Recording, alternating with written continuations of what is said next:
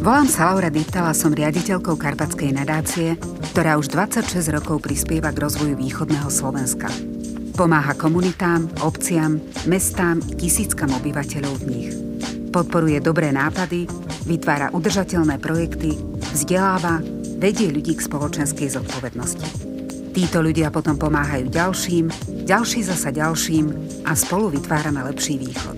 A nie je nás málo. Nakoniec e, z toho vznikol taký, taký väčší projekt, e, ktorý teda bol zameraný na komunitu v Budimíri, e, ale nie ako keby na vytvorenie toho samotného priestoru, ale už na jeho rozvoj. Založili sme, alebo znovu oživili sme ochotnícke divadlo v Budimíri. Bola súčasťou toho projektu aj taká iniciatíva, aby sa ľudia vzájomne spájali počas cesty do mesta za prácou Východ Slovenska čelí rôznym výzvam a problémom, ale má obrovský potenciál. Našťastie existuje množstvo nápadov i riešení, ako ho využiť a práve o nich sa rozprávam so zaujímavými hostiami v podcaste Dobré správy z východu. Žofia Teplická alebo Žovka, ako ju radi voláme, pracuje v Karpatskej nadácii. Narodila sa v Rímavskej sobote, ale spolu s manželom a dvomi cérami žili v Bratislave. V určitom momente si však uvedomili, že svoje deti chcú vychovávať v prostredí pokojného vidieka a presťahovali sa do Budimíra. Dnes bývajú v dome po starých rodičoch. Dedina pri Košiciach po ich príchode ožila komunitným životom. Žovka spolu s ďalšími mladými mamičkami založili občianske združenie a vytvorili našu chyžu. Útulný priestor pre mamky s deťmi, kde sa môžu schovárať, zdieľať svoje príbehy a inšpirovať sa navzájom. So Žovkou sa budem schovárať o životných rozhodnutiach, o jej motiváciách, o deťoch, o živote na východoslovenskej dedine, ale aj o tom, či rozhodnutie presťahovať sa na východ považuje stále za dobrý nápad. Vítaj, Žovka. Ďakujem. Tento podcast je o východnom Slovensku a o ľuďoch, ktorí tento región formujú. Vy ste sa s manželom Petrom presťahovali do Budimíra. Pre tých, ktorí by to možno nevedeli, Budimír je dedina blízko Košíc. Ako dlho tu žijete a ako to hodnotíte? No teraz a, bývame v Budimíri 7 rokov. Presťahovali sme sa, keď mala mladšia cerka ešte ani nemala rok, mala 10 mesiacov, že to už je taký celkom dlhý čas a ja si to už normálne musím tak vždy prerátať, že, že ako dlho, lebo tie prvé roky boli také, že to som samozrejme vedela, že to je rok, dva, tri. A ja to hodnotím stále veľmi pozitívne. Ja som veľmi rada, že sme sa presťahovali. Myslím, že naozaj Budimír sa za ten čas stal naozaj takým našim domovom a aj sme sa teda o to pričinili, aby sme sa tam naozaj cítili doma. Takže my sme spokojní, že sme tu. Skvele sa to počúva a napriek tomu mi napadá, Bratislava to je vyše 650 tisíc obyvateľov a Budimír tisícka. Musel to byť celkom šok. Aké vidíš výhody a možno aj tie odvratené stránky života na dedine v porovnaní s Bratislavou? Ja som to tak asi mala už od eh, detstva, že som tak vnímala, že v rôznych etapách života mi vyhovuje iný priestor. Keď som bola dievča a žila som e, v Rimavskej sobote, ktorá má okolo 30 e, tisíc, tuším, obyvateľov, tak to bolo také, že mi to tak akurát vyhovovalo, že bolo tam aj dosť ľudí, ktorých som mohla spoznať, aj bolo kam ísť a nebola som stále pod nosom rodičom keď som už mala tú potrebu vyletieť z hniezda, tak som išla do Bratislavy a vtedy počas vysokej školy mi úplne to mesto vyhovovalo, lebo proste bolo tam veľa zaujímavých vecí, ktoré sa dali zažiť. Dalo sa proste naozaj spoznávať ľudí, iné, iné typy osobností, iné záujmy, naozaj, že taký ten veľkomestský život, hej, že stále sa niečo dialo, stále sa niekam dalo ísť. No ale potom v podstate, keď uh, už prišli deti, tak zase mi chýbal taký priestor, že naozaj má tu možnosť ich pustiť niekam na záhradu a nemusieť stále ako keby ich mať pod dozorom a stále ich riešiť a, a ako keby od malička im dávať aj taký ten priestor na um, na vlastnú zodpovednosť, aby, aby sa proste postupne učili, že nemusí byť mama im stále za chrbtom alebo niekto, uh, že to zvládnu aj sami. A toto sa v tom meste úplne nedá. Takže e, ja to tak vnímam, že, že takto, takto ako keby ide, hej, že keď sú, keď sú ľudia mladí alebo kým sme deti, tak nám fakt vyhovuje to, že proste máme nejaký priestor, že môžeme mať psíka, môžeme mať záhradu, beháme s kamarátmi v podstate po jednom malom sídlisku alebo po pár uliciach a čím sme staršie, tým potrebujeme ako keby nasať ten život so všetkou jeho pestrosťou, ale zase keď už máme deti, tak nám vyhovuje, alebo možno aj nemusíme mať deti, možno, že aj bez detí sa tak človeku žiada, že potom zase sa tak zutulniť do niečoho malého, príjemného, kde vidí proste stromy z okna a, a je, mu tam, je mu tam príjemne. A čo na to deti? Lebo toto je tvoj pohľad, čo hovoríš a, a ja mu úplne rozumiem, ale deti si zvykli? Tak oni boli veľmi maličké, keď sme sa stiahovali. Hovorím, tá menšia mala 10 mesiacov, takže tá si vôbec nič e, nepamätala. Tá staršia mala necelé 3 roky a mala pár takých momentov, že si spomenula, že mamka, my sme predtým chodievali výťahom a mne ten výťah chýba, že mala také trošku občas, občas niečo také spomenula. Ale naozaj sme odišli vlastne ešte v čase, keď oni nemali vytvorené nejaké silné väzby ani na kamarátov. Keby sme sa napríklad stiahovali teraz, keď už obidve sú na základnej škole, tak by to bolo veľa ťažšie, lebo už teraz naozaj majú vytvorené tie kamarátstva. Takže si myslím, že sme aj vystihli taký celkom, celkom fajn čas. E, keď hovoríš o tých sociálnych väzbách a o kamarátstvách, e, východoslovenská dedina môže byť e, celkom špecifická v príjmaní iných ľudí. Aké to bolo pre teba byť cudzou na dedine? Ako ste túto situáciu ako pár a ako rodina prežívali? My sme neboli úplne, úplne cudzí, lebo tým, že uh, manželová mamka vlastne pochádza z Budimíra, tak uh, máme tam časť rodiny, alebo teda z manželovej strany a má tam sesternice, bratrancov, takže nebolo to, že sme prišli niekam, kde by sme vôbec nikoho nepoznali. Aj keď teda to nie sú zase, nemáme až také úzke vzťahy, že by sme sa teraz dennodenne navštevovali alebo niečo také, ale vedeli sme, že vždy je tam proste ten, tá možnosť uh, sa s nimi stretnúť alebo prísť na kávu, porozprávať sa. A vlastne tým, že manžel tam chodil aj ako chlapec na prázdniny, tak tiež potom a, a ahoj, ahoj, a sa nevideli 40 rokov, hej, ale, ale sa, sa znovu stretli, takže to bolo také fajn, že, že neboli sme úplne, úplne cudzí, ale možno aj tým, že uh, že naozaj musím povedať, že Budimír je v tomto super, že sa tam vytvára taká, taká atmosféra, že keď sme prišli na niektoré z tých podujatí, ktoré robila obec, obecné zastupiteľstvo, tak boli hneď veľmi, veľmi priateľskí. Že naozaj uh, si pamätám tie prvé dojmy z, z obecného úradu, keď som tam prišla, niečo sme potrebovali vybaviť, neviem či to bol trvalý pobyt, alebo deti zapísať do školky, alebo niečo také. A mňa úplne fascinovalo, že oni si nás hneď proste zapamätali zapamätali, zavolali mi domov, čo pre mňa človeka, ktorý žil 10 rokov v Bratislave, bolo, že sci-fi, hej, že mi zavolá niekto z úradu, že už tu máte papier podpísaný a viete čo, však ja bývam na tej istej ulici, tak ja vám to hodím do schránky. Úplne som bola z toho, že, že pav. A mne v podstate uh, toto veľmi imponuje, že mne sa páči žiť tak, že poznám sa so susedmi, viem, kto čo približne robí, viem, kto má aké asi záujmy, že sa poznáme, že sa, že sa zdravíme na ulici a moje deti sú na to až tak zvyknuté, že keď teraz prídeme do Košic, oni sa zdravia každému, koho stretnú na ulici, tak im musím vysvetľovať, že zase v Budimíri sme všetci susedia, ale v Košiciach nie sú všetci susedia úplne, že, že by sa až tak to patrilo, že sa zdraviť každému. Takže mne, mne toto vyhovuje práve, že mne sa to páči, taký ten, možno niečo, čo niekomu vadí, hej, že takéto malomestské, že každý každého pozná a každý na každého sa pozera a každý každého v podstate trošku aj hodnotí, tak mne to, mne to nejak nevadí. Mne to v podstate aj vyhovuje. No ja tomu celkom uh, rozumiem, aj preto, lebo ťa poznám ako mimoriadne aktívneho človeka, ty si, ty si taká, ktorá sa nezastavíš.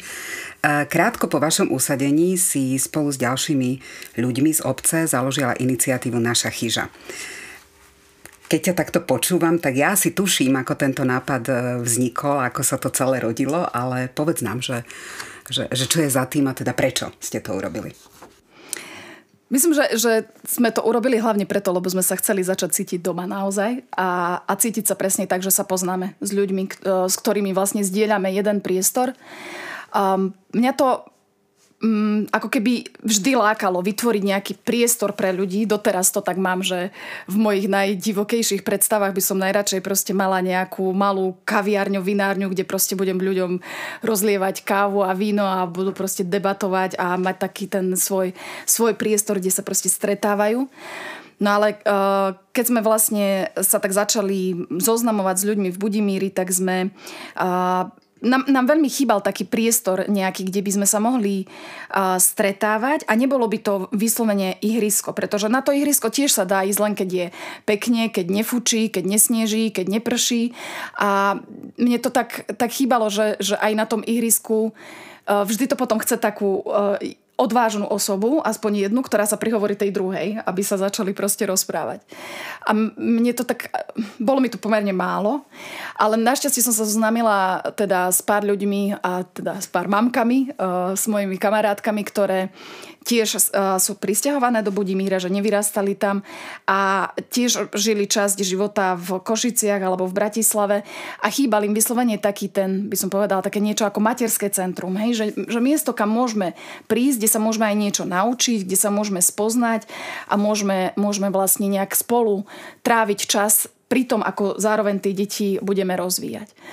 No a v, tak, tak sme sa tak o tom čoraz viac nejak rozprávali a v podstate sme si aj začali robiť také menšie podujatia sami pre seba, že sme, ja neviem, zdobili veľkonočné ozdoby u jednej doma a potom sme piekli medovničky u druhej doma a zrazu sme zistili, že sme sa v jednom dome proste stretli asi 12 detí a ďalších 12 dospelých, dospelých pri tom pečení medovničkou, tak sme si povedali, že, že toto je možno niečo, čo by nás aj mohlo baviť, že to robiť proste pre viac ľudí, ale zároveň nie úplne, že u seba doma, lebo to tiež má určité limity, hej, u seba doma to robiť.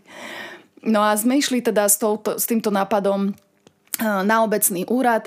My sme aj vedeli, lebo viacerí sme mali skúsenosti s nejakými aktivitami už predtým um, so žiadosťami o granty alebo uh, v, tej, v tej skupinke, čo sme vlastne našu chyžu založili, tak uh, sú, je aj pani učiteľka, je tam psycholog, ktorý sa venuje deťom, že sme mali naozaj také rôznorodé skúsenosti a zručnosti, tak sme si povedali, že vieme to dať dokopy a, a niečo ponúknuť uh, také, čo tu možno ešte nie je a čo by, čo by hlavne tí, ktorí vlastne sú noví a prichádzajú, alebo teda tie mamičky, ktoré sú na materskej hlavne alebo na rodičovskej s deťmi, uh, uvítajú, lebo vlastne v podstate sedia celý deň doma s tým dieťatkom a tak dá sa ísť do Košíc, ale, ale keď môžem to mať proste na pešo, tak mi je to príjemnejšie ako, ako rátať ešte čas na presun a auto a všetko si tam do toho naplánovať.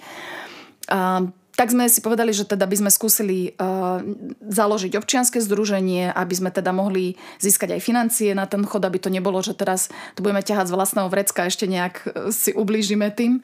A zároveň aj, aby to bolo také, že, že to vieme ponúknuť zadarmo ľuďom a uh, aby, aby vlastne sme vytvárali ten priestor pre stretávanie. No a výhodou bolo, že keď sme prišli na obecný úrad s týmto nápadom, tak e, vlastne pán starosta hneď zareagoval veľmi pozitívne, čo si myslím doteraz, že to bolo asi, no ja neviem, či 50 alebo možno aj viac percent úspechu, lebo uh, oveľa ľahšie sa niečo začína, keď uh, vám aj tá druhá strana povie, že OK, fajn, skúsime to. Um, a teda aj obecné zastupiteľstvo zareagovalo pozitívne, takže nám poskytli priestory v rámci obecného úradu, ktoré to bol tiež taký vtipný príbeh, lebo vlastne e, to boli priestory bývalej krčmy, ktorá bola taká naozaj krčma, krčma poriadna a v tom čase akurát končila. A tak nám povedali, že toto by ste mali fajn, lebo to by nebolo, že priamo akože v budove úradu, ale samostatný vchod, sú tam sociálne zariadenia, máte tam dve miestnosti, máte tam sklad a trošku sme boli z toho najskôr takí, že fú, že do krčmy tuto, do tej zafajčenej tu ideme ťahať deti. Uh, ale teda naozaj, že uh, pomohli nám aj ďalší kamaráti, s ktorými sme sa medzičasom spoznali. Celé sme to tam vymaľovali, odsmradili, zariadili. Uh, podarilo sa nám získať grant na zriadenie tohto priestoru, takže to, bolo, to bola veľká pomoc tiež, že vlastne sme mohli kúpiť koberce, police. A do daru sme dostali stoly a stoličky zo školy, a nie v Budimíri, z inej školy, ale to bolo super, že vlastne sme sa takto dali dokopy, všetko sme to spolu s deťmi a si tam upratali, no a potom, potom sme tam mali priestor, kde sme mohli fungovať. Toto znie ako skutočná komunitná iniciatíva. My v Karpatskej nadácii už dlhodobo podporujeme tzv. komunitný rozvoj a tak ma zaujíma, že ako nazeráte na ľudí, priestor a potenciál, ktorý v obci máte. Už si hovorila o tom obecnom úrade, o prístupe starostu, o prístupe e, zastupiteľstva, ale celkovo tá, tá, tá obec, e, ako sa chová ako, ako komunita? Je to také rôznorodé, že nedá sa to nejak asi, asi jednou vetou uh, povedať. Uh, Budimír je, nie, nie je nejaká veľmi veľká obec, ale jeho výhodou je to, že je blízko pri meste. A to znamená, že naozaj uh, ľudia, ktorí tam žijú, nemajú potrebu odchádzať kvôli tomu, aby to mali bližšie do práce. A zároveň uh, sa tam stiahuje veľa nových rodín, uh, hlavne tak, aby som povedala, že stredná vrstva, ktorá proste príde, postavia si tam dom, založia si tam rodinu. Čiže aj, to, aj tá obec rastie na počte obyvateľov a asi tak ako v každej obci, hej, sa hovorí, že, že sú 4% tých aktívnych a potom je veľká skupina, ktorá sú takí tí nasledovateľi a potom sú tam samozrejme aj takí ľudia, ktorým sa nechce, aj keby ste im rovno pod nos to dali, takže to sa, to sa asi nájdu všade uh, takéto, takéto skupiny. Ale musím povedať, že teda v Budimíri naozaj uh, aj to obecné zastupiteľstvo uh, sa snaží, aby, snaží vytvárať aj či už cez podujatia alebo aj rôzne nejaké brigády spoločné a podobne tých ľudí vyzývať, aby sa zapájali do chodu obce a teda okrem samozrejme nás sú tam aj ďalšie aktívni ľudia, či už hasiči alebo aj e, cirkvy majú svoje občianske združenia, ktoré sa venujú napríklad deťom, e, robia detské tábory, pobytové a podobne. Takže naozaj si myslím, že je tam, je tam priestor ako keby vytvorený pre každého a sú tam veľmi aktívni ľudia, ktorí chcú robiť niečo pre druhých. Takže toto, toto je fajn, že vlastne aj nám sa podarilo postupne aj s nimi poprepájať a niektoré aktivity už aj spoločne robíme. Takže.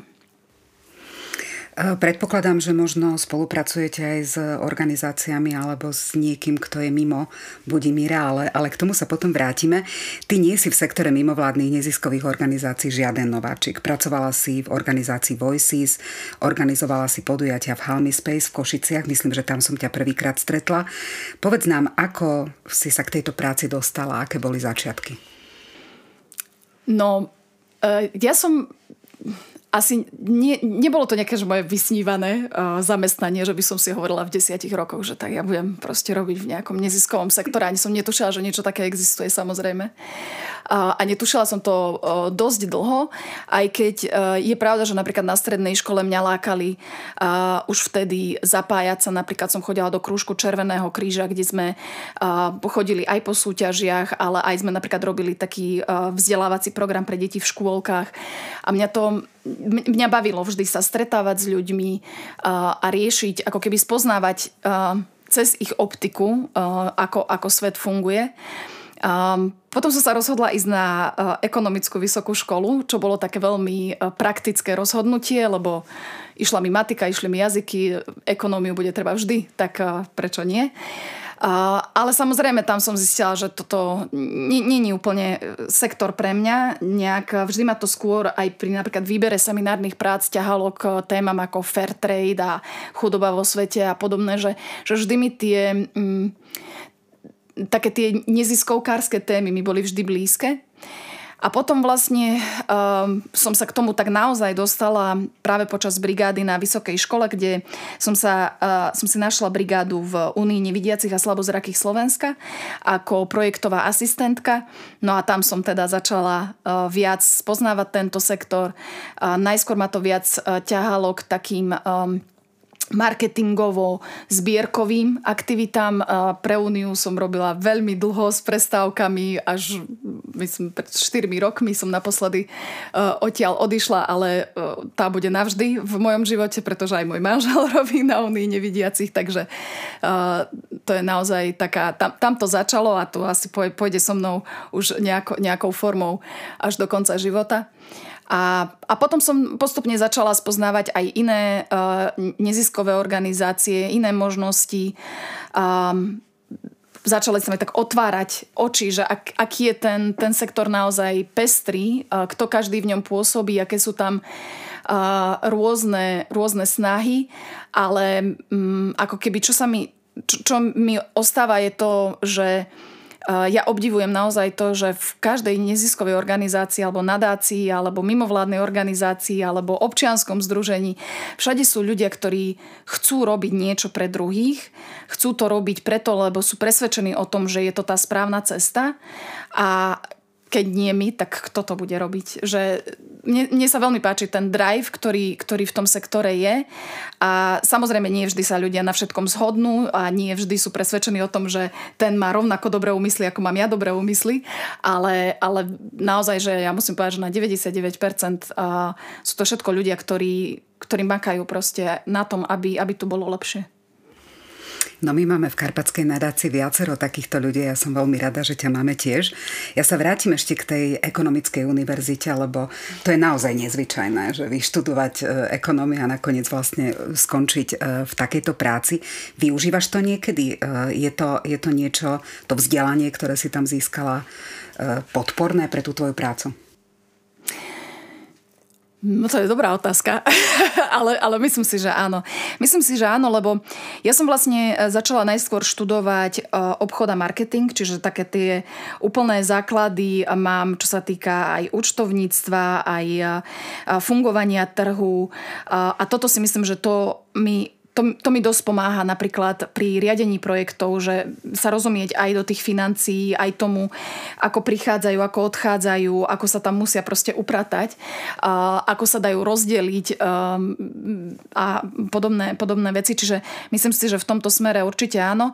A, ale je pravda, že potom vlastne v, po druhom ročníku som zmenila na medzinárodné podnikanie a to nie je zrovna niečo, čo by som, čo by som v živote viac využívala.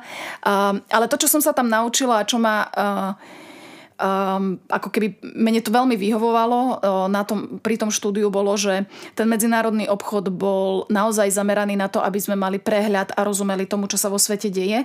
Že to nebola, uh, nebolo proste také učenie sa len z kníh a len teórie, ale, ale všetko sme to museli dávať do nejakého kontextu. A myslím si, že toto, toto mi tiež tak nejak zostalo, že, že ja nie som úplne ten typ, že by som teraz študovala proste siahodlé nejaké právne alebo komplikované odborné materiály, ale skôr sa snažím nejak navnímať to prostredie a dávať si tie veci do kontextu a hľadať možno aj také, že jednoduchšie cesty niekedy, aby sme neboli úplne zahrabaní v tých, v tých komplikovaných uh, schémach, lebo niekedy je to na škodu potom. Inak je zaujímavé to, čo hovoríš, lebo ty si vlastne sa už viackrát dotkla uh, tej, tej témy, ktorá sa veľmi podobá na to, čo sa dnes volá globálne vzdelávanie. Aj tie témy, t- ktoré ťa vlastne priťahovali, aj to, ako si si vedela poskladať tie, tie jednotlivé časti svojho vzdelania a potom, potom tej svojej praxe v budúcnosti. Ale opýtam sa aj na inú vec. Uh, ty si človek, ktorý neustále na sebe pracuje, stále sa učíš a absolvovala si štúdium na Sokratovom inštitúte. Povedz možno poslucháčom a poslucháčkam, čo Sokratový inštitút je a ako ťa táto skúsenosť ovplyvnila. Sokratov inštitút je taký ročný program pre študentov a absolventov vysokých škôl, ktorý sa zameriava na budovanie komunitných lídrov, čo je vlastne niečo, o čom sme sa tu už dneska rozprávali. A ja som tento program vnímala už dlho, vnímala som ho ako veľmi kvalitný, intenzívny. Ten program vlastne prebieha počas desiatich mesiacov. Každý mesiac je jeden dlhý víkendový workshop intenzívny pobytový, kde sa rieši jedna z hlavných tém, sú tam výborní lektory a popri tom vlastne tí študenti realizujú svoj vlastný projekt, ktorý by mal priniesť nejakú zmenu do ich komunity alebo do komunity, ktorú chcú nejakým spôsobom ovplyvniť. Mňa to dlho lákalo, ale nevedela som si úplne, uh, úplne nejak zarámovať ten svoj, uh, ten svoj projekt, čo by, čo by to bolo, lebo uh, Najskôr som teda nemala žiadnu ideu, potom naša chyža vlastne vznikla. No to sa mi nechce veriť. no, akože tak, také som mala nejaké, že ma to niekam ťahalo, ale v Bratislave som napríklad nemala také, tak, takú potrebu vytvárať nejaký priestor, lebo skôr tam bolo veľa miest, kam sme mohli chodiť, takže ma to tak nejak uh, neťahalo, že teraz potrebujem si niečo vytvoriť, čo tu nemám. Um, takže, no a potom vlastne naša chyža vznikla, vznikla bez toho, že by, že by uh, som potrebovala takýto impuls zvonku, že ona vznikla vlastne tak z nás, z tej, z tej komunity, z toho priateľstva, ktoré bolo, že sme to tak cítili, že, že takýto priestor potrebujeme a chceme dať. Uh, ale potom uh, prišiel taký uh, zlomový moment, keď uh, som už bola na vekovej hranici, kedy sa človek môže prihlásiť do Sokratovho inštitútu. A povedala som si, že ja to proste musím skúsiť, lebo by mi to bolo veľmi ľúto, keby som si uh, nechala uh, túto príležitosť ujsť. A teda som sa veľmi zamýšľala nad tým, čo, čo by tým projektom mohlo byť. Um, nakoniec uh, z toho vznikol taký, taký väčší projekt, uh, ktorý teda bol zameraný na komunitu v Budimíri. Uh, ale nie ako keby na vytvorenie toho samotného priestoru, ale už na jeho rozvoj. E, založili sme, alebo znovu oživili sme ochotnícke divadlo e, v Budimíri. E, bola súčasťou toho projektu aj taká iniciatíva, aby sa ľudia vzájomne spájali počas cesty do mesta za prácou, aby sme nechodili každý jedným autom, ale nejak sa spolu zviezli. Ten, táto časť ale veľmi nevyšla, bohužiaľ, lebo Uh, je pravda, že všetci, všetci my autovi sme boli veľmi ochotní niekoho odviesť, ale nechať to auto doma nám naozaj, uh, a poviem to aj za seba, lebo ja som tiež nie vždy nechala to auto doma, že ťažké je skôr to rozhodnutie nechať to auto doma. A, že, a v akom zmysle? To nám vysvetli. Lebo tým ako keby prichádzam o svoju flexibilitu. Že uh, veľa ľudí povedalo, že ja zveziem hoci koho, kľudne aj celé auto naberiem, ale ja to auto potrebujem, lebo chcem ešte po robote skočiť na nákup a potom ešte potrebujem ísť po deti a potrebujem, sa, potrebujem mať tú istotu, že ja môžem ísť, kedy potrebujem. A mm, ja som teda sa snažila čo najviac e, využívať túto sieť a nechať, nechať sa zviesť teda autom do mesta, ale um, že by sa to nejak hromadne prejavilo, tak to úplne nie. No a potom samozrejme prišla korona, tak to už bolo úplne bezpredmetné to nejak veľmi riešiť, keďže sme všetci e, zostali na home office a podobne. A to ochotnícke divadlo, ako sa to, toto uchytilo v Budimíri? A bolo, bol to veľmi e, pekný rok a veľmi pekné predstavenie, ale tiež vlastne e, to v podstate potom zakapalo na práve tých obmedzeniach, ktoré prišli. A celkovo by som povedala, že a, tie naše komunitné aktivity, tým, že my sme si uvedomovali, že aj keď je online doba a sú všetci proste na nejakých online nástrojoch, nám to nikdy v Budimíri veľmi nefungovalo. My máme aj facebookovú stránku, aj sme tam vždy dávali informácie, ale väčšina ľudí aj tak uh, vedela o tom, čo sa deje, buď z počutia, alebo pretože sme im hodili letáčik do schránky, alebo pretože sme sa po ceste do školy porozprávali o tom, že dneska bude krúžok, tak príďte, alebo tak. A, a my sme to aj tak vnímali, že my nie sme úplne zas nejakí že lektori, že by sme teraz chceli robiť nejaké online veľké aktivity.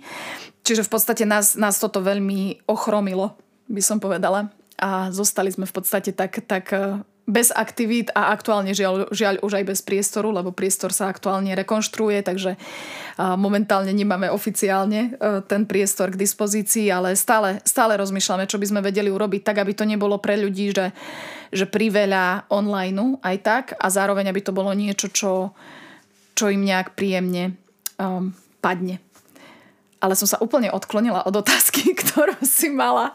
A to je ten Sokratov inštitút. Takže sa ešte k nemu vrátim.